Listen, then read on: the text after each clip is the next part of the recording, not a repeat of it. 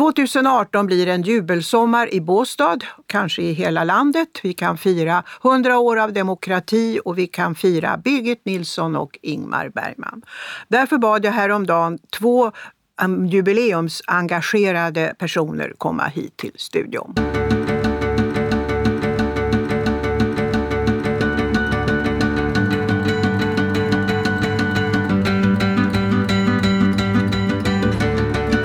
Välkomna till jubileumsårets första poddinspelning i Båstad Kammarmusiks poddradioserie. Jag heter Barbro Hedvall och jag brukar hålla i de här poddsamtalen. Och idag har jag två kollegor här. Ingrid Persson Skog. Eh, jag har ett guideföretag som heter Språkguiden Ingrid Persson Skog och jag är involverad i jubileumsfirandet. Mm. Och Gitte Lindström Harmark. Jag är ansvarig för Birgit Nilsson museum och allt som händer där. Och är också kusinbarn till Birgit Nilsson. Det är väl den anledningen som gör att jag just har det arbetet jag har. Eftersom det här inte är tv så kan jag berätta att det finns ett visst eh, släktdrag hos dig eh, som erinrar om Birgit Nilsson. Det är rätt mycket 100 år alltså i år, fastän det är också 150, eller hur Ingrid? Ja, eh, Ludvig Nobel som var brorson till Alfred Nobel han är ju den vi kanske ska tacka allra mest för att han då utvecklade Båstad till en internationellt gångbar turistort och han föddes för 150 år sedan. Så. Men när kom han till Båstad? Ja, han lär ha kommit eh, sent på sommaren 1905 av Aha. slump. Och jag är väldigt intresserad av den där slumpen. Vad var det som gjorde att han kom till Båstad egentligen? Och, och funderar mycket på vad som hade hänt om han inte hade kommit den där dagen 1905. Vet du om han kom med tåget? Vi gissar, det, det finns en förening som heter Föreningen Gamla Båstad. Vi satt och mm. pratade om det här mm. förleden och vi tror att han möjligen kom med tåget som man ju gjorde kanske 1905. Ja. Att han klev av här med sin familj och sen drabbades han av den stora, stora kärleken. Mm.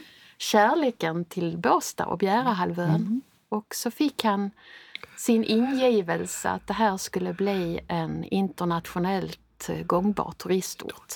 Ja, därför det, det är inte bara jag och du, alltså vi är många som har stigit av på den gamla stationen mm. och jo, fått en sån där Oj, aha, upplevelse. Eftersom utsikten från gamla stationen var så magnifik eh, över havet och bort mot eh, halvöns yt yttersta spets, Hovshallar. Det var eh, sorts, jag tror många också fick någon sorts medelhavskänsla. Det var säkert det här med internationell eh, eh, semesterort. Alla Medelhavets stränder kanske. Mm. Ja, man vet inte. Ja. I alla fall, vad, vad, men vad, vad hände sen då, sen han hade stigit av? Mm, ja. Eller kommit in i byn? det man kan tänka på det är att han ofta handlade ganska snabbt. Jag tror inte att han var impulsstyrd men fick han en bra idé så genomförde han den. Och han köpte in ett väldigt stort landområde redan eh, samma år. Aha. Och eh, hans tanke var då att eh, anlägga välplanerade gator, han hade vatten och avlopp som ofta var ett bekymmer på turistorter. Det fanns redan med i beräkningen. Han var ju mm. ingenjör. Mm. Han skulle bygga eh, praktiska små hus som man skulle kunna hyra när man kom som badortsturist till Båstad. Och sen vet ju inte jag om han redan då 1905 hade börjat smida planer på hotell. Han kom att ha flera hotell ju och erbjuda god mat på fina restauranger mm. och mycket, mycket annat. Ja, det här var ju en tid när eh, det inte var Alltså att semestra var ju ett överklassnöje om man förenklar det hela. Så att det var naturligtvis också så att eh, de resande besökarna hade ganska höga krav för, för sin livsföring. Och ofta får man ju för att stanna en månad, kanske två månader till, på samma ställe. Mm. Ja, så det är klart att då krävdes det en viss servicenivå eller? Ja, det också.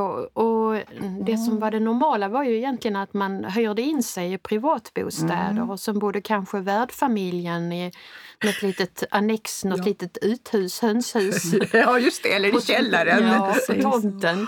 Uh, och min förmodan är ju att Ludvig Nobel kände att man kanske var friare i, i sitt uh, hyreshus, då, eller sitt hyrda hus kanske jag ska säga. Och sedan så köpte han ju in ett uh, ganska enkelt ställe som förvandlades till ett uh, mycket luxuöst och eh, vackert landsortshotell. Det blev ett stadshotell egentligen kan man säga. Hotell Båstad som byggdes om och till i olika perioder och man sparade inte på någonting med vackra möbler, vackra inredningsdetaljer och eh, samkväm kunde man ha precis var som helst för det fanns alltid stora utrymmen där man kunde sätta sig ner och prata med de andra som bodde på hotellet. Mm. Och krögaren valdes med omsorg så att man var säker på att gästerna fick den bästa maten, bästa servicen. Hur snabbt slog Båstad som sommarort igenom? Det var redan en sommarort och den lokala traditionen säger ju att Båstad hade fått sina första badgäster redan 1830 och Oj. att det fanns badhus här i mitten av 1800-talet så att mm. det var en mm. liten badort mm. men eh, en mera stillsam badort än det som Ludvig Nobel drömde om att skapa tror jag. Mm. Eh, och sen byggde han då Skånegården eh, ja. mellan 1916 och 18 och det är en av de andra jubilarerna i år också. Ja. 100 år ja. för Skånegården ja. har jag lärt mig. Och eh, vi i Båstad kammarmusik kommer ju att eh, fira det på sig genom att vi får hålla en konsert på Skånegården. Mm. Lite kul. Mm. Och det är en mm. mycket ovanlig hotellmiljö därför att det påminner om ett medeltida kloster. Ja, det, det, de här, det är mycket fint byggt med tegel har jag mm. lärt mig. Ja. Alltså i, inspirerat av hur man murade klostergångar och sådant. Mm. Ja. ja. Eh, och där bodde folk och mm. Eh, de utländska gästerna som Ludvig Nobel hade tänkt sig, de kom dit. Det sägs att en del av gästerna lämnade kvar sitt bagage för de var så övertygade om att de skulle komma tillbaka sommaren därpå. Så där. Eh, och eh, det blev en stor succé mm. och ett eh, stort dragplåster. Ja. Ja, hundra år alltså sedan de murade på Skånegården och hundra år då nu i maj sen Birgit Nilsson föddes mm. uppe i eh, Västra Karups församling ja. och, och ovanför Båstad. Mm, man väl säga. På gården i Svenstad. Mm. Just det. Och där, Gitte, regerar du? Nej, det menade jag inte. Men där har ju skett stora saker på de här hundra åren. Ja, många stora saker på de hundra mm. åren. Och museimässigt så har det hänt mycket de senaste åtta åren. Mm. Det öppnade ju i maj 2010 öppnade museet till minne av Birgit.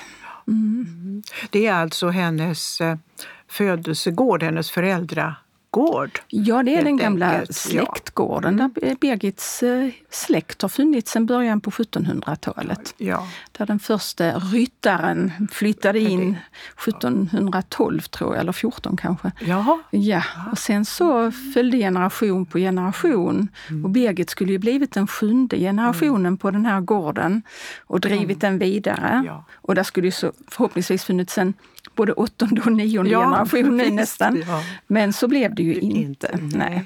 Och Birgit var ju enda barnet så det fanns ingen annan som kunde driva gården vidare.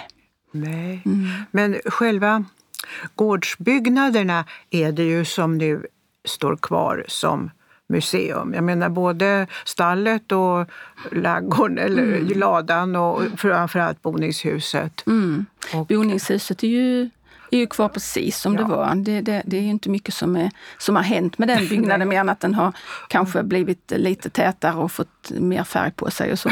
Men eh, om man säger ladan, den gamla den logan, ja den var ju väldigt väl ventilerad när vi började tänka museum. Så eh, den har blivit lite tätare och varmare den också, för den hyser ju nu hela Birgits operakarriär. Och eh, den får vi ju vara rädda, rädda om. Ja. Både vad gäller med tanke på allt vi visar där, men också för att våra besökare ska mm. kunna njuta. Ja. ja. För där, ja, för där kan vi då följa världssopranen Birgit Nilsson över världens operascener mm. Eh, och eh, se en del av ja, program och alltså, eh, som, som har, hör ihop med affischer som hör ihop med hennes uppträdanden. Och eh, där finns också en del av hennes garderob, mm. liksom en del av hennes smyckesamling. Yeah. Så det finns mycket godis att titta ja. på för den som inte enbart vill lyssna. Ja. För vi kan också höra henne, hon sitter i väggarna. Hon sitter i väggarna på alla sätt och sen är ju givetvis mm. Birgit eh, Birgits karriär ägde ju rum under en tid när man hade börjat spela in ja. eh, sång, sången. Ja, så det finns ju så mycket dokumenterat av hennes sång. Till och med hennes första skivinspelning finns ju kvar. Ja, fast på stenkaka då. eh, och, eh, och sen finns ju då gans, en hel del filmklipp ja. Eh, också. För så. längst in i, i stallet, kan man väl, eller ladan, alltså, så mm. finns det ju faktiskt ett litet filmrum. Mm, gamla hönshuset. Aha, ja. Det, ja, det har jag inte In, förstått. Inte så mycket kackel. Nej. Nej. Nej. det är Birgit istället. Ja, just det. Så, att... ja, så där kan man njuta av eh, mm. film och det finns ju mycket film, filmklipp att ja. uh, leta bland. Mm. Men uh, det jag tycker är så fantastiskt också det är att Birgit var ju en samlare utan like. Ja, det förstår man. inte bara pengar då, som hon var duktig att mm. spara på. Men hon samlade på allting. Allt från, som du sa då, programblad, mm nothäften, klaverutdrag, lösnaglarna från Turandot-föreställningarna, eh, peruker. Ja. Eh, ja, allt, allt tänkbart. Och alla gåvor och brev. Så, och det är så spännande för vi gör ju om lite grann i utställningen varje år och då mm. får man tänka till och efterhand lär man sig vad som finns och vissa saker tänker man inte på vid ett tillfälle. Men sen helt plötsligt så är det som det hamnar framför fötterna på oss och då tror vi kanske att det är Birgit som har lagt det där. För då inser vi att ja, men detta, varför har vi inte tänkt på att det här ska vi visa i år? Mm. För det passar så bra. Ja. Uh, och då, då hittar man röda trådar som till exempel att vi fann en bandinspelning, ni vet gamla stora rullband, Jaha. som Birgit hade fått från eh, Richard Nixon från Jaha. det tillfället när hon sjöng i Vita huset. huset och det är ju väldigt, det är väldigt spännande att höra honom presentera Birgit Jaha, Nilsson. Och så, sen finns så presidenten själv var introduktör? Ja, han var introduktör. Oh, ladies and gentlemen, yes. tonight I have the honor of... yes. ja, han är väldigt stolt över att Jaha. få presentera Birgit Nilsson då för sina gäster. Och Birgit sjunger. Mm. Och eh, då har vi funnit eh, bland alla Birgits saker. Inte nog med att vi nu har ljudet, vi kan spela ut ja. det. Sen har vi funnit programbladet såklart. Ja. Inbjudan till middagen ja. som ägde rum efteråt i Vita huset. Mm. Till vilken Birgit tackade nej. För hennes pianist var inte inbjuden. Och därför finns faktiskt till och med middagsbiljetten kvar. Den fanns sparad. och, och sen bland alla vykorten så hittade vi ett vykort som hon har skrivit hem till sin far Nils dagen efter och berättar att hon igår sjöng för presidenten i Vita huset. Och sådana saker kan man få ta del av på museet. ja, nej, men det, det där gör ju att eh, personen Birgit Nilsson kommer nära, tycker jag. Mm. Artisten hör vi ju, för eftersom ni har möjlighet att låta besökare lyssna till inspelningar och, och ni växlar dem lite grann och så. Men, mm. men det blir just den här mm, människan ja. ja. som blir lite kul. Så, ja. så Birgit såg till att mm. vi eh, har ett ni bra en, material Jag förstår, ni kan ja. hålla på i hundra år ja, med en ny... Ja. Det är en skattkista. Ja. och en fantastisk karriär att berätta om. Ja. Och därför behövs det ju lång tid. Just det. Om man ska kunna berätta om hela ja. denna långa ja. karriär. Ja. Eh, Ingrid, när du har eh, guidning här i Båstad, vilket du har oavbrutet, mm. då, eh, då är den enkla frågan hos mig var, du gör det naturligtvis med en särskild fokus, också fokus på att det är det här jubileumsåret i år. Men vad är det för hur lägger du upp en guidetur för ja, en bussresa? Det är väl ofta så? Kommer någon förening i buss? Ja, man kan ha en bild av hur man ska göra innan gruppen har kommit men mm. Sen får man se hur stor är gruppen, hur lätt förflyttad är gruppen ja. och hur frågvis är gruppen. Mm. För det blir sällan som man har tänkt sig. Eh, det kan bli väldigt bra fastän man inte har tänkt sig det. Nej. Eh, och i år så lyfter jag ju naturligtvis fram Nobel extra mm. mycket och de har varit så otroligt hjälpsamma på Skånegården och släpper in oss. Jag har haft två ja. guidningar nu, en, en igår och en idag när vi blev insläppta på Skånegården. Och det är en dröm hos många ortsbor faktiskt. De säger att jag har gått förbi ja. Eh, i alla dagar och undrat hur det ser ut innanför porten. Och det är en ja. sån lycka att få komma in på Skånegården och titta på detta. Mm. Och i år kommer jag ju också när jag har bussresor att låta dem stanna lite längre vid eh, Birgitstatyn. Ja, som står alltså ja. nere i själva Båstad ja. samhälle, ja, alldeles nära kyrkan ja. kan vi säga för de som inte är så bekanta. Ja. Mm. Mm. och där får jag ofta frågor också, mm. både om konstnärerna mm. Eh, Ulla och Gustav mm. Kreitz och om Birgits karriär Eh, de frågar om museet och inte sällan så delar faktiskt eh, mitt företag och museet på grupperna. Ja. Eh, så vi har en ständig dialog. Mm. Men jag kan säga att jag försöker anpassa mig mm. efter min målgrupp. Ja. Och ser jag att det tar lång tid att gå så får jag genast ja, sortera kort, bort några ner, saker ja. som jag hade tänkt mig.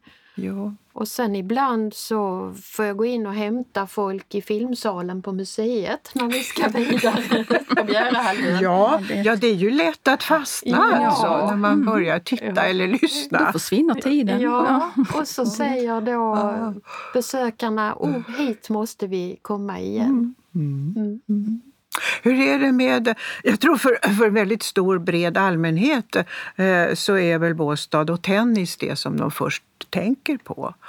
Eh, hur, hur, vilka erfarenheter har du av det? Alltså hur, hur tar du upp tennisen i din eh, ja, beskrivning? Eh, tennisen måste ju vara med ja. för att dels så var ju Ludvig Nobel den som verkligen ja. satte fart på tennisen och han mm. lät anlägga en te eller, eh, mm. faktiskt tennisbana med hård yta med cement redan ja. 1907.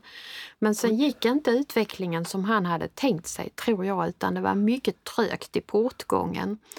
Mm. Men det blev alldeles förlösande när Gustav V ja. gick med på att komma hit och titta på tennis först och sen dessutom börja spela tennis ja. i Båstad. Ja. Och det var det på 20-talet? Han kom första gången 1928. Där, ja. Så att, mm. Eh, han fanns mm. väl på spellistorna då som Mr G för mm. att det påstås ja. att hovet inte ville att det skulle stå kung Gustav V av Sverige i spellistorna i nej, eh, nej. Och sen spelade han här i mm. cirka 15 år, mixdubbel och dubbel. Um, och det känner folk till utomlands. Man kan möta turister som inte vet särskilt mycket Nej. om Sverige. Men de har inte mm. så sällan hört talas om Båstad, mm. om de är det minsta tennisintresserade. Ja. Sen får man räkna med att besökarna kanske är mycket idrottsintresserade så när vi hamnar ja. nere på tennisstadion så börjar de ställa frågor och ja. Eh, det kan finnas folk som har jobbat som bollkallar, det kan finnas folk som är före detta tennisspelare mm. och som är mm, verkliga tennisentusiaster mm. så man får vara ganska mm. påläst om det också. Mm. Jag är lite hjälpt av att jag i ungefär 20 års tid jobbade med teoretiska ämnen på tennisgymnasiet här i Båstad. Jaha, ja men då kan ju du det. Ja, kan Säger jag kan, men, ja. men eh, Ja. det gjorde att Mm. eh, Ja. vi fick ett stort intresse ja, för sporten ja, kan man ju Ja, ja, påstå. ja för, för det, det är klart, eh, tänker jag, om man som du säger, många är verkligen kommer hit som är mycket tennisfrälsta och då Mm. Ja. väntar de sig ju att kunna få svar, Ja. på frågor och sådär Mm. som inte jag skulle kunna ge, till exempel. Sen utländska, inte minst journalister, kommer hit tack vare Sjunde inseglet och Ja, eh, Ingmar ja, Bergman. ja, för där har vi ännu en hundraårsjubilar. Mm. Birgit och, och Ingmar är ju faktiskt årsbarn. Det är bara ett par månader mellan dem. Och Ingmar Bergman har, eh, ja, som du säger, han spelade ju in framförallt Sjunde inseglet. Ja. Och eh, inte i själva Båstad utan på I Hovs, Hovshallar. Ja. Ja. Och Hovs hallar är ett mycket dramatiskt kustavsnitt som man kanske inte förväntar sig att hitta i Skåne. För det är klippor och branter och en massa stenskravel och eh, det syns att naturens krafter är obändiga och eh, mycket imponerande. Lite otäckt är det. Ja, det, det kan vara roligt att guida en dag när det stormar. Ja, och just det. Havet är upprört och vågorna slår in mot, eh, mot stranden med obändig kraft och ända uppe på parkeringsplatsen så känner man hur skummet yr genom luften. Mm. Jag tänker mig att Ingmar Bergman som ju var teaterchef i Helsingborg på 40-talet lärde känna nordvästra Skåne under den tiden. Ja, det är väl säkert sant. Ja. Och det är en lång historia varför han egentligen fick till den där filminspelningen men han utnyttjade att Sommarnattens leende hade blivit eh, internationellt eh, uppmärksammad och att han, hans film hade fått ett stort pris och då gick mm. dåvarande SF-chefen med på att han skulle få spela in. 36 dagar, minimal budget. Och det mesta i studio. Men de mest spektakulära scenerna är inspelade i Hovs hallar. ja, därför där ser man också eh, från den där avsatsen, man kan komma dit så att säga med bil eller buss då, och då är det ju en avsats och så stupar det ner. Men det stupar också upp och där är den där linjen på, på åsen och ibland så står där några kor. Precis som ur eh, filmen, tänk, ja, tänker jag alltid i alla fall. Mycket dekorativt anlagda. Det är um, en mäktig plats Ja. och själva schackspelsscenen är ju inspelad på en ganska otillgänglig plats vid en grotta. Ja. Och, eh, den här har gjort avtryck i filmhistorien i hela världen. En av världens mest välbekanta scener. Och även slutscenen är inspelad i Hovs hallar och då påstår man att Ingmar Bergman fick syn på ett moln. Ett egendomligt format moln. Och hela filmteamet hade nästan gått hem för dagen men de var ju tvungna att fånga tillfället i flykten så de stoppade några turister som var på väg genom Hovs hallar och frågade om de ville vara statister i filmen. Och ehm, filmen avslutas ju med att, dans, att den- döden dansar ja, iväg ja. med eh, de döda. Och då är det några av de resterande filmteamsmedlemmarna och de här turisterna. Som är, som är det döda. ja. Och eh, Spännande att höra. ofta när jag guidar i Hovs hallar så tittar folk på varann och sen så tycker de kan inte komma någon mästerregissör och be oss också att vara Ja, statister ja. så vi blir lite världsberömda. Ja, ju, det kan jag förstå.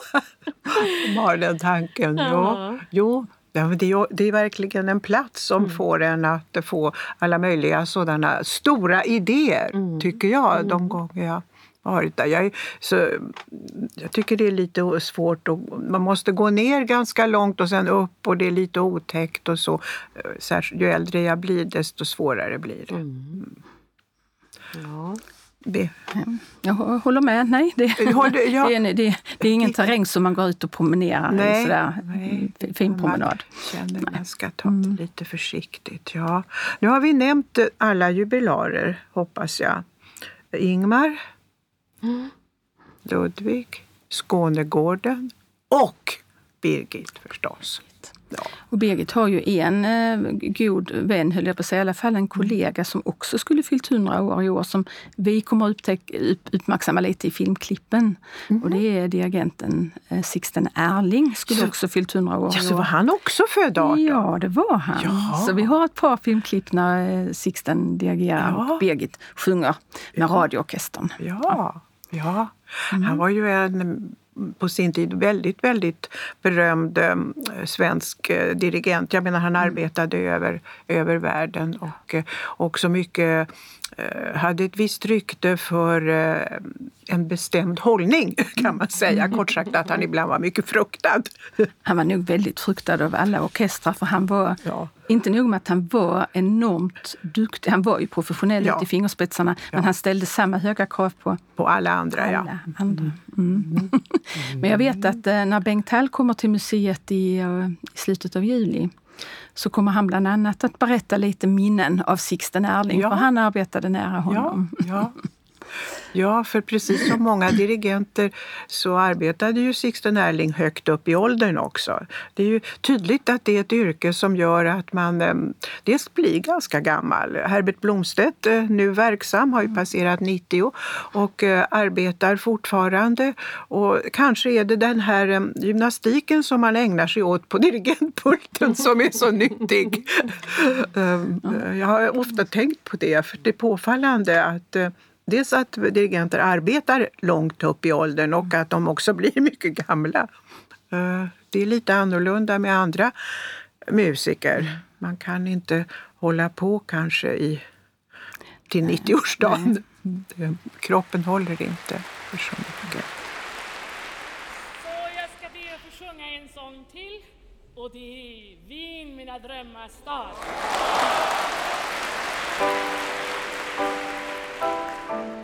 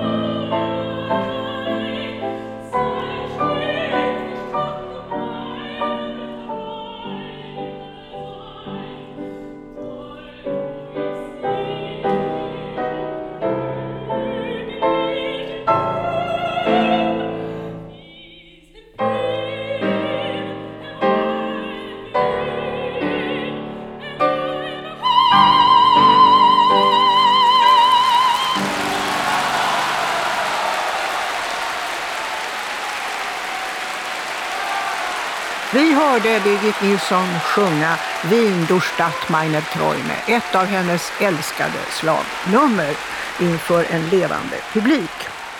I sommar kommer en levande publik att under veckan efter midsommar på sedvanligt sätt kunna följa Kammarmusikfestivalen.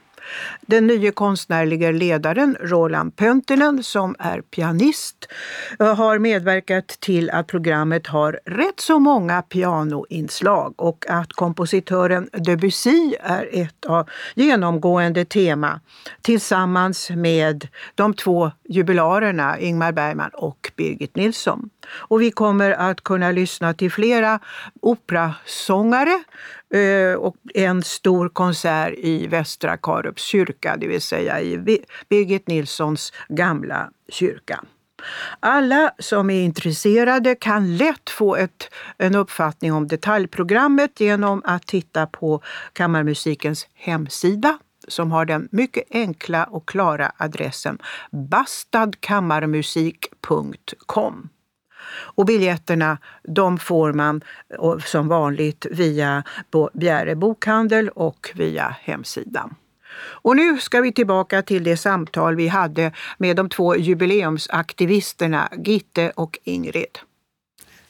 Du har ju, Gitte, du har ju någorlunda koll på eh, Birgit, eh, hundra år, vad händer?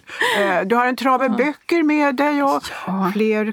Det är några som har kommit nya helt enkelt. Mm. Mm. Det är så. Alltså det är ju, det är ju hyllningar känner jag av eh, dignitet och på alla plan. Ja. Det är hyllningar i radio, tv, Just det, media. tv har en liten serie med Artiklar klipp, ja. som skrivs, det är dokumentärer, det är mm. allt mm. tänkbart. Mm.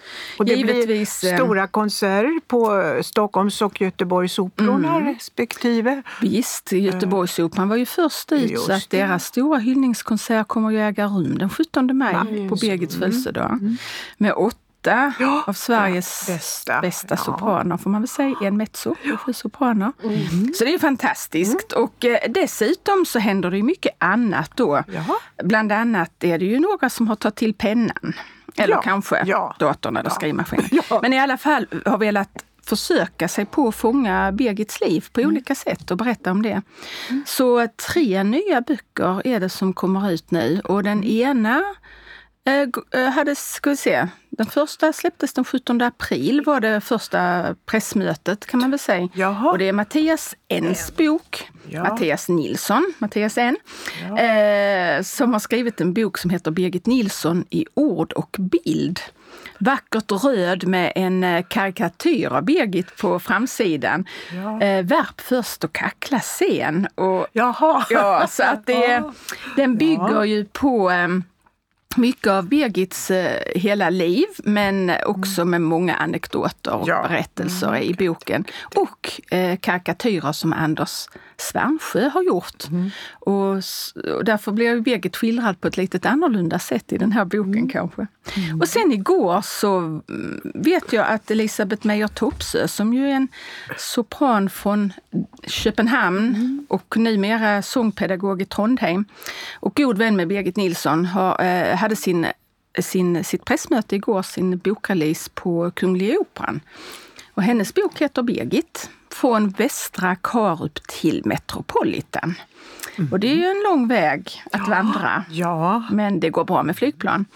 Eh, det här är en bok som är tjock och innehållsrik och Elisabeth har forskat väldigt mycket också. Suttit och läst på KB, på Musikaliska akademin, hon har suttit i arkivet på museet. Så det är en, en ganska så helgjuten bok och hon säger själv att hon hade en ambition att den skulle handla om, från Birgit, om Birgit från vaggan till graven. Ja. Mm. Och första kapitlet handlar faktiskt om begravningen för Elisabeth ja. var en av de få inbjudna. Jaha. Eh, det var ju ett 50-60-tal personer. Så att vi får en inblick i begravningen och eh, och, Sen fortsätter livet. Så den boken, och jag vet att Birg, eh, Elisabeth kommer ju befinna sig i eh, Bjäre bokhandel ikväll. Just det. Och imorgon kommer hon att ha en Skåne-release av boken på museet. Ja. Vi tyckte att vi skulle nå den skånska pressen ja, och den skånska publiken också. Ja. Så att vi lägger lite fokus på... Eh, ja, och det där är tänkt som en heltäckande biografi ja. över Birgit, man hennes kan... liv och hennes sång, sångkarriär. Mm. Så man kan kan man använda den då som ett referensverk så att man kan kolla så att säga, sjöng hon verkligen då och då denna roll med den och den? Eller? Alltså, jag inte, du kan inte använda det som ett Nej. Uppslagsverk, men det är det är ju skildrat väldigt ingående ja. om Birgits sångteknik och det hon gjorde, roller och hur mm. hon såg på, på det. Så att ja. eh, som ett referensverk kan man säkert använda det men det fungerar mm. inte som en eh, uppslagsbok. Nej. Det är en, eh, samtidigt en skönlitterär bok och väldigt välskriven, tycker jag. Först. Så att det är två. Och sen så kommer den stora, stora boken. Alltså den boken som väger fem kilo drygt. Jaha. Med över 700 sidor varav 300 sidor bilder. Den heter helt enkelt Birgit 100. Och det är Birgit Nilsson Foundation, stiftelsen som också delar ut Birgit Nilsson Prize, mm. som ligger bakom den stora, stora boken som verkligen också behandlar Birgits liv, men ur först och främst ur sångarkarriären.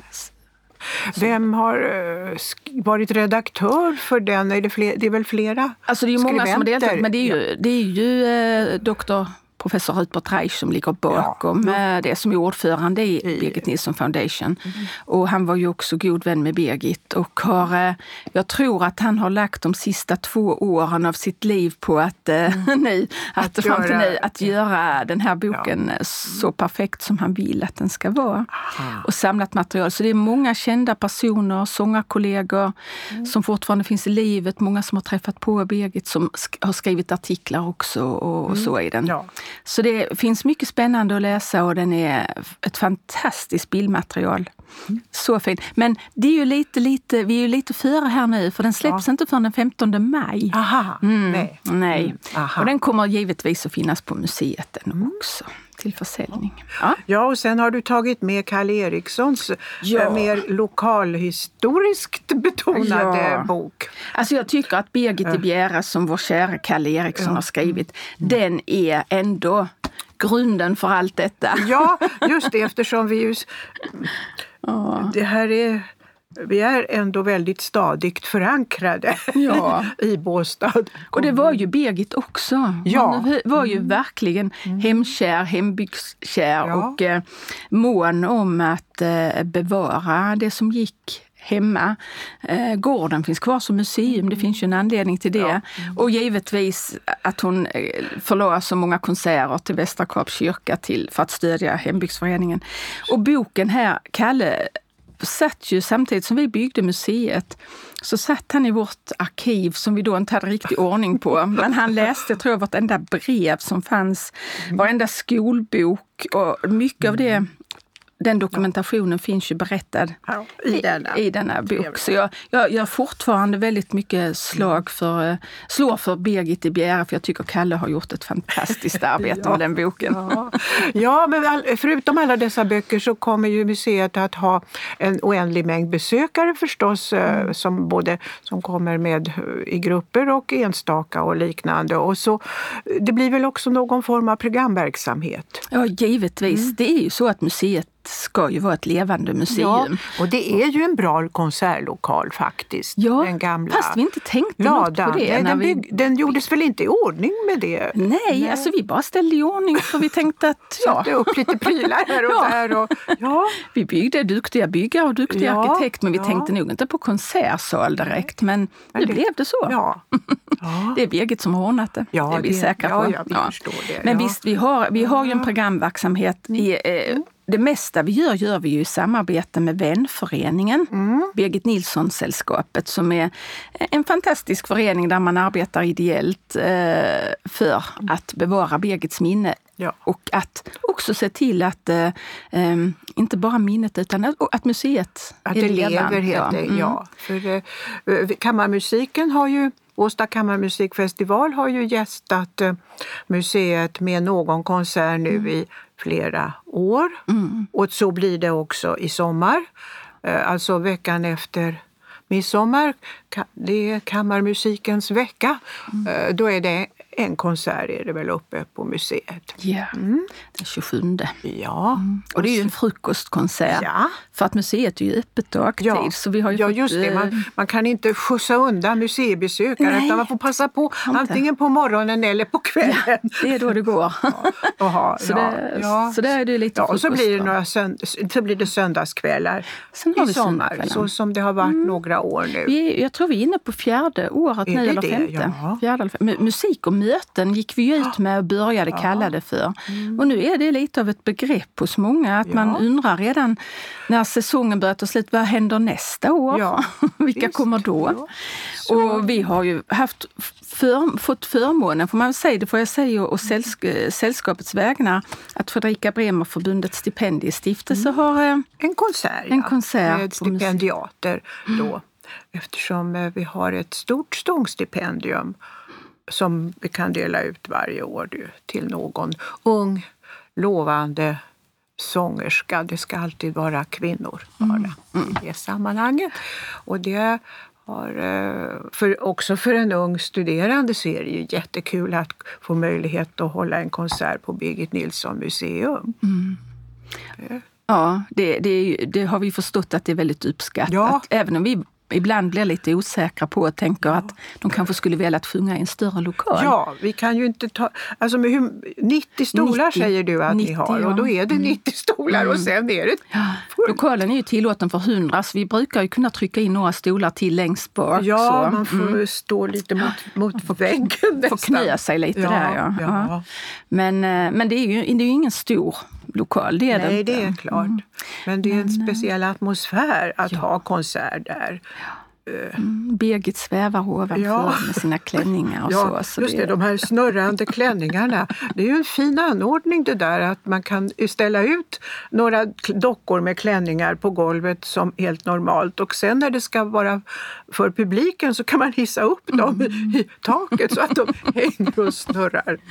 Ja, men det blir lite ja. speciell stämning när man har Birgit med på det sättet. Och så dansar hon väldigt mycket ja. brukar vi säga. Mm. När hon är nöjd och belåten. så. Mm. Ja, och sen eh, nej, och så är det väl då, och som du nämnde Tia kanske, visst ska Bengt Hall också komma? Ja, det ska han. Äh, avgå en, just avgången chef för Malmö Precis. Opera. Ja.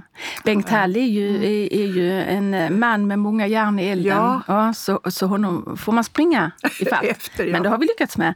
Ja. Eh, Bengt eh, har faktiskt ett förflutet med starten på museet som kanske inte många vet. Yes. Jag, jag har faktiskt honom att tacka för mycket av det vi har, eh, mm. så långt vi har nått. För att när jag var, var väldigt rådvill i början när vi började projektera museet om hur vi skulle göra, så eh, slutligen så fann jag inget annat råd än att vända mig till Bengt, för honom ja. hade jag träffat i ett annat tillfälle. Ja. Och han, eh, utan att tveka, fyllt upp som kulturdirektör i Malmö, så sa han kom. Jag har ett sammanträde klockan fyra, men kan du vara här klockan två så tittar vi på Mm. Ja. Mm. Och så åkte jag till Malmö och så träffades vi och sen hjälpte han mig jättemycket med att gå vidare på det som jag tycker blev rätt väg. Mm. Så han har, och han är ju också engagerad både i Birgit Nilsson, eh, Birgit Nilsson stipendiefond ja, som delar ja. ut Birgit Nilsson-stipendiet. Ja. Och han eh, sitter ju också i den svenska kommittén för Birgit Nilsson Prize. Så han är den svenska representanten, där, inte den svenska kommittén utan han är den svenska jag representanten. Ja. Men han kommer och berättar om sitt liv ja. mitt i musiken. Ja. Och innan dess så dyker ju även eh, Marianne Mörk ut på museet. Ja, numera känd från tv har jag ja. förstått, hon som alltid är lite efter. så hon är, ja det blir spännande, hon är härlig och hon eh, Eh, man kan säga hon har haft en utställning på Teatermuseet i Malmö nu. Och den kommer att efterföljas av en utställning om Birgit Nilsson. Jaha. Så att de har lite gemensamt ja. där också. Ja. Och sen så kommer eh, Helena Döse. Ja, det ja. var väldigt roligt för det var länge sedan. Eh, mm. Ja. Och hon, var, det var ju, hon gjorde ju en, en sensationell debut, får man säga, som Aida på Skandinavium, där hon fick eh, gå in för Birgit 1971. Ja. Två föreställningar var Birgit engagerad till och sen fick de ju ge, eller en föreställning, och sen fick de ju ge en extra föreställning. Jaha. För att det var så... Eh, det, sånt biljettryck Ja, det var sånt alltså. tryck. Ja. Mm. Och då fick Helena chansen att gå in och då gjorde hon sin eh, riktiga mm. debut och sen mm. på den vägen blev det. Blev det ja. Så hon har med sig Thomas Schuback som ja. brukar vara med och ackompanjera ja. henne lite. Så det blir nog lite sång också. Mm. Och sen har vi en, egentligen har vi ett extra då, musik och möten. Vi brukar ha fyra. Ja, men i år är det fem. Ja, vi har plockat in en femte och den, den kallar vi festkonsert för att Elisabeth Strid som är sopran och mm. numera sjunger jag tror hon är mer känd utomlands än i Sverige kanske, men hon kommer att vara med på Göteborgsoperan ja. bland de åtta som kommer att sjunga där. Hon ville så gärna komma till museet och sjunga för Birgit har varit hennes stora idol. Jaha. Ända sedan hon... Ja. ja. Så, ja. så hon kommer att ge en konsert på museet tillsammans med Sebastian Rosacker och, ja. och Bosse mm. eh, Eriksson som mm. kommer att ackompanjera. Så att det är fem fina kvällar som... Eh, men det är 90 personer varje kväll som kan få chansen. det, det, är att lotta lite. Det vara i, i mm. Ja. Nej, men det, så det, ja, och sen antar jag att ni på vanligt sätt har förny, förändrat utställningar lite grann och så. För, för det, ja. Ja, Temat i år är ja. ju Birgit, i Birgit Nilssons ja. fotspår, så vi försöker ha en väldigt bredd i år. Mm, och det spännande. innebär att uh, filmsalen är, den, filmen där blev dubbelt så lång som den brukar Aha. vara, uh, ungefär. Så att det var väldigt Ingrid svårt att välja. efter sina förkomna. ja, det får bli längre besök alltså. Så är det. Får, får lägga om schemat och lägga på 20 minuter eller något. Oj. Får jag lov att berätta en sak till? Ja. Ja, får jag det? Kanske. Alltså det är ju så att eh, vi säger ju ett levande museum och det handlar ju mycket om unga sångare. Mm.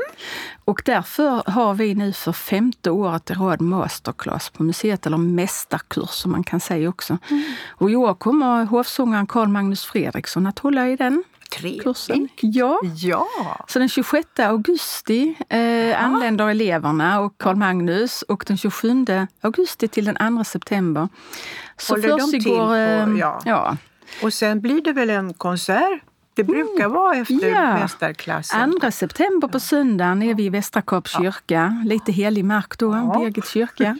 Så då blir det avslutande konsert. Och då är det ju åhörarplatser för de som vill komma och lyssna ja. under veckan och, och, och, höra de här fantastiska sångarna utvecklas. Mm. Spännande. Mm. Det, ja. det ser vi fram emot. Ja, jag, jag, jag föreställer mig också att museet kommer att slå publik, publikrekordet i sommar. Ja, det känns så.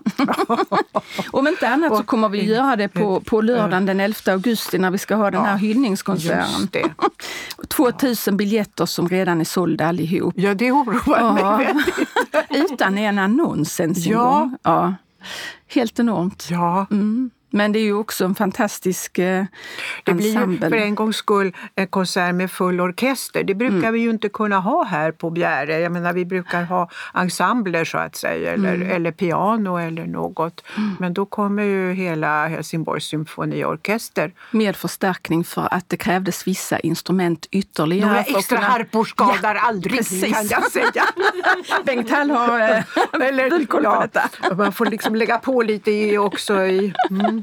Så det blev, och så då att, att Bjäre kyrkokörer kommer att medverka innebär ju att tillsammans med Konserthuskören i Helsingborg så har vi över 150 körsångare på scen. Och så då 70 orkestern. Då kan vi köra triumfmarschen ur Aida tycker ja. jag. Och med några levande djur som alltid är min önskan när det gäller Aida. För när jag var mycket ung och första gången fick eh, uppleva det utomhus i Italien så var det faktiskt en riktig elefant.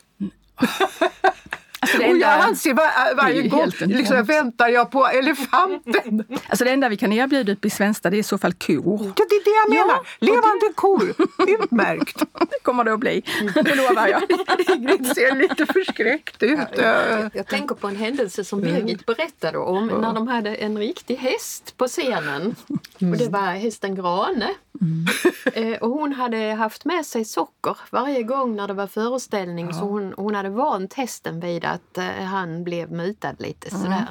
Och sen hade hon glömt sockret vid en föreställning och, och Grane var inte snäll. Nej. Och Bertil, hennes man, satt i publiken och han var ju veterinär ja, och förstod precis vad det var som var på gång. Men Birgit lyckades genomföra sitt sångnummer och eh, hantera den mycket vrånga Grane samtidigt. Och jag tänkte efteråt att kan det ha funnits en enda sångerska i, i hennes klass som hade haft möjlighet att ens hantera en vrång häst på, på scenen. Ja.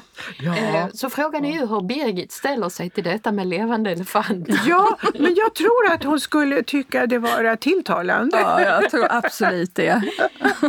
Utmaning. Mm. Ja, eller Ja, ja. Man vet inte. Mm. Nej, för... Äh, men, äh, jag antar också, Ingrid, att du får då fler förfrågningar än någonsin denna sommar mm. vad, vad gäller guidning och, eller överhuvudtaget ja. Mm, det kan man nog säga. Dels var det som jag sa innan mm. att vi ofta delar på våra grupper. Ja. Eh, och då eh, kanske man kombinerar eh, Birgit Nilsson med Norrviken eller med en bjäretur eller med en vandring i Båstad. Mm. Men i år har jag också önskemål om Ingmar Bergman och mm. Hovs hallar. Ja. Så att det är lite olika vad, vad grupperna vill. Men mm. många av grupperna vill också stanna till vid kyrkogården i Västra Karup. Mm. Och det är ju så eh, vist inrättat att graven syns från, stora vägen. vägen ja, ja, just det. Man behöver inte ens gå över Nej, bussen. Nej. Men många mm. vill göra det mm. och eh, jag har också haft grupper eh, musikintresserade grupper, inte minst körer, eh, som kanske har bett i förväg om att få komma in i Västra Korps kyrka. Och de ställer sig där inne och det är väldigt eh, starkt och andaktsfullt. Och ibland så sjunger mm. de någonting. Ja, jag tänkte... Ja. ja. Och eh, jag eh, kan känna hur håren reser sig på armarna på mig mm. nu. För att jag har varit med om några sådana fina stunder ja. där. För det, det är stort för eh, körerna ja, också visst. att förstå ja, i ja, församlingskyrka. Ja, och veta ja. hur mycket musik ja. som har varit där. Många har varit ja. där på, på, på konserter. konserter förstås. Men ändå att, att man till och med förbereder sig, att man har med sig eh, texter och noter som man tycker passar för det här eh, sammanhanget. Ja, det var det jag tänkte. Mm. om kören då har eh, naturligtvis preparerat något gissningsvis för att komma till. Ja. Och någon bad någon gång om att de skulle få lov att använda flygeln också. Ja. Så det var ett viktigt inslag i deras besök på Bjärehalvön. Ja. Ehm, ja. Så visst, jag märker av att det ja. finns ett, mm. ett grupptryck ja, ja. vad det gäller besök på Bjärehalvön. Ja, ja, visst, och apropå Ingmar, Ingmar Bergman, vi har ju också vår filmfestival, Lilla mm. filmfestivalen, som eh, då äger rum eh, de första dagarna i augusti. Så det finns ju här ett filmintresse eh, Folk kommer kanske speciellt för filmfestivalen. Och det är klart att då är det också naturligt att man vill se på Hovshallar. Ja. Sådär. Ja, och jag har förstått att du planerar en speciell händelse. ja, ehm, det är jag och Väderötrafiken som ja. har tänkt oss att vi ska göra tre stycken filmkryssningar i sommar. Att vi ska ja. utgå från Hovshallar, eller från Torekov, ja. åka till Hovshallar och tillbaka. ja. Kuststräckan där, vad fint! Ja, för då får man se Hovshallar och klipporna från eh, havet, från sjösidan. Mm. Ah. Och det mm. som vi var inne på att det är så otillgängligt och mm. svår, svårt att komma dit och ibland gör vattenståndet att man inte ens kommer förbi den, den liksom stora klippan. Mm. Det här möjliggör då att man får se grottan och den här platsen Mm. Och jag kommer att berätta naturligtvis om Ingmar mm. Bergman som har spe spelat in fler filmer på Bjärehalvön men jag kommer förstås att berätta lite grann om eh, ingenjör Andrés luftfärd också. Ja. En del andra filmer för det är kolossalt många filmer som är inspelade på Bjärehalvön. Ja, den aktuella är ju två, Korparna, mm. Eh, baserad på Thomas Bannerheds roman ja. som spelades in här uppe någonstans ja. ja för förra vintern. Ja. Och sen den kanske mer uppmärksammade uh, det här med Solsidan. Solsidan, ja. ja. ja, och det har folk koll ja, på. Just det. Ja. Det har jag förstått mm. också. Uh, fast jag själv inte vet något som vanligt om någonting. uh, Så, uh, ja. Så det där temat alltså mm. Eh, är naturligtvis väldigt mm. roligt och särskilt en sån här jubileumssommar. Och, ja. Eh, och Båstad kammarmusikfestival då veckan efter midsommar har ju temat från Bergman, Varifrån kommer musiken? Mm. som Ingmar Bergman frågade i sitt sommarprogram och, och fick en sån enormt gensvar. Ehm, och där blir då också några konsertinslag med anknytning till Bergman och Bergman-filmer. Musiken betyder ju mycket i hans filmer. Ja. Jag tror också, på tal om Birgit ja. då, att Bergman faktiskt öppnade dörren till operans värld för väldigt många. Ja. Eh, Trollflöjten. Det har du rätt i, Trollflöjten. Ja. Jag tror att den filmatiseringen, att så många som normalt sett inte tittade eh, på Bergman-filmer eller gick på opera eller någonting. De bänkade ja. sig i tv-soffan och fick en stor, stor, stor upplevelse. Eh, så han öppnade dörren ja. och jag tänker på Birgit som också med sina eh, konserter här på Bjärehalvön, inte minst i Västra Kap, Birgit Nilsson-konserterna också ville bjuda in folk till ja. den världen som hon hade lärt sig att älska. Ja, ja så att säga inte. Hon var ju inte huvudsakligen till för en klassisk operapublik Nej. utan det var ju för hela, uh, hela publiken. Ja. ja. Mm. Jo.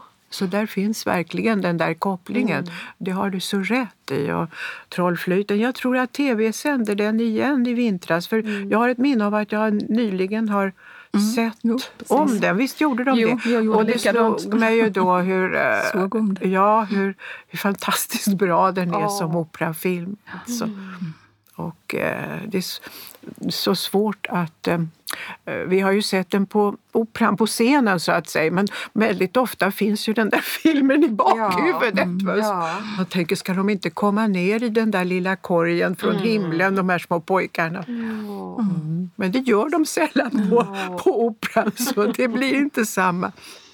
Nej, nej. Det var just ja. från Trollflöjten, Nattens drottning, som Mattias N eh, sjöng. Han hade ju ja. övat in då, eller det var den, ja. just den arien ja. han ville ha hjälp med när han träffade Birgit Nilsson. Jaha. Och hade önskat det i det här barnprogrammet Programmet. på tv. Mm. Och fick åka till Operan i Stockholm. Och, och då var det just Nattens drottning han eh, mm. eh, sjöng med sin fortfarande lite goss-sopranröst. Mm. Ja.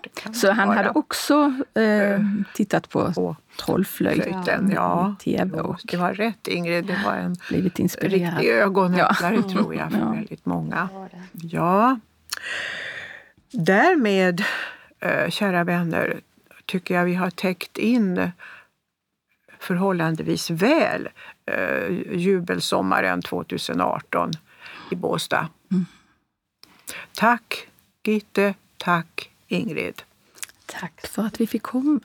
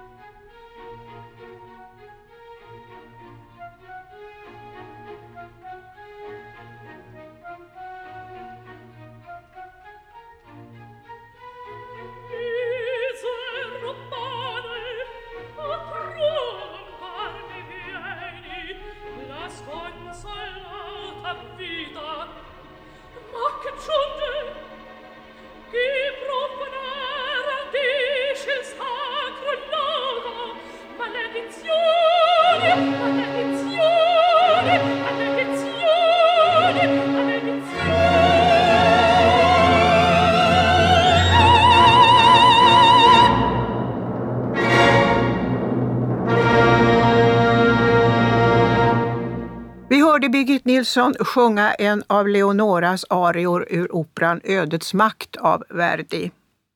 Nu avslutar vi den här eh, podden, men det kommer mera. Men